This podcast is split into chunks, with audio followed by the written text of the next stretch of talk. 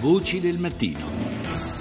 E voltiamo pagina, o meglio, restiamo sempre sulla pagina di politica estera, ma eh, parlando di Afghanistan, alla luce dei recenti colloqui di pace tra il governo e i talebani con l'apparente placet del mullah Omar. Ne parliamo con Domenico Quirico, inviato speciale della stampa di Torino. Intanto, buongiorno Quirico. Buongiorno. Allora, Quirico, eh, l'estate è normalmente eh, in Afghanistan da diversi anni a questa parte la stagione delle offensive talebane, però la scorsa settimana da un lato abbiamo registrato appunto questi colloqui, non è la prima volta, è chiaro che si verificano tra esponenti del governo e eh, appunto rappresentanti talebani in Pakistan, eh, ma soprattutto diciamo c'è questa presa di posizione del mullah Omar che non parla molto, ma se lo fa difficilmente per caso che alla vigilia eh, della festa che segna la fine del Ramadan eh, ha praticamente legittimato questi colloqui di pace. Come valutarli, secondo il tuo punto di vista? Dire, le parole del Mullah Omar eh, sono, costituiscono certamente il, diciamo, l'elemento di novità, nel senso che i colloqui tra, eh, tra diciamo, gli, la coalizione occidentale e il governo eh, il governo afghano e i talebani eh, sono, sono, una, una lunga, eh, sono, una, lunga, storia che ha degli aspetti anche spesso un po' grotteschi.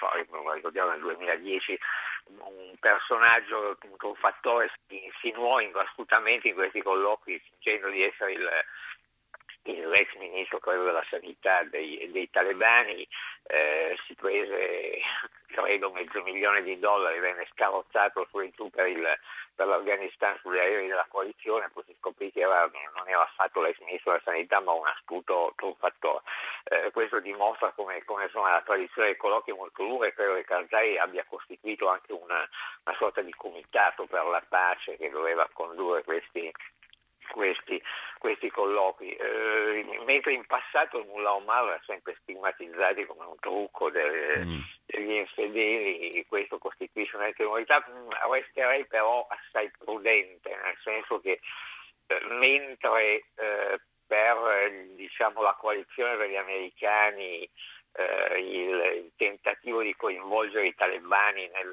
diciamo, in un, un processo di, di, di negoziazione sì. costituisce una delle due, ali della strategia per uscire dall'Afghanistan, che questo è sostanzialmente il loro scopo.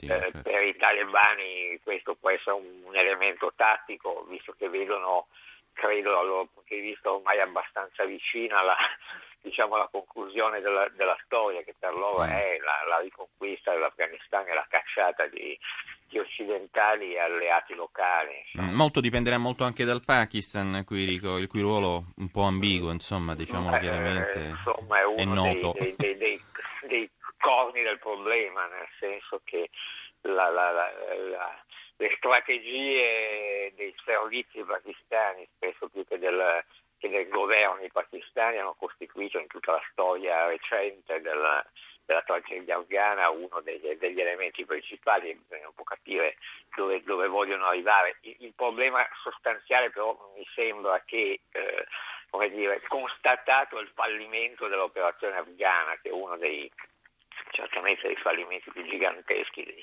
degli americani in politica estera di questi ultimi anni, eh, Washington via via che si allontana come dire, lo ricordo dell'11 settembre, ciò che è stato l'11 settembre per gli Stati Uniti, Cerca eh, trovano sempre più, più, possibile negoziare con quelli che per, per gli americani finora erano il diavolo. Eh, esattamente. Certo. Ecco. Grazie, grazie a Domenico Quirico, inviato speciale della stampa di Torino.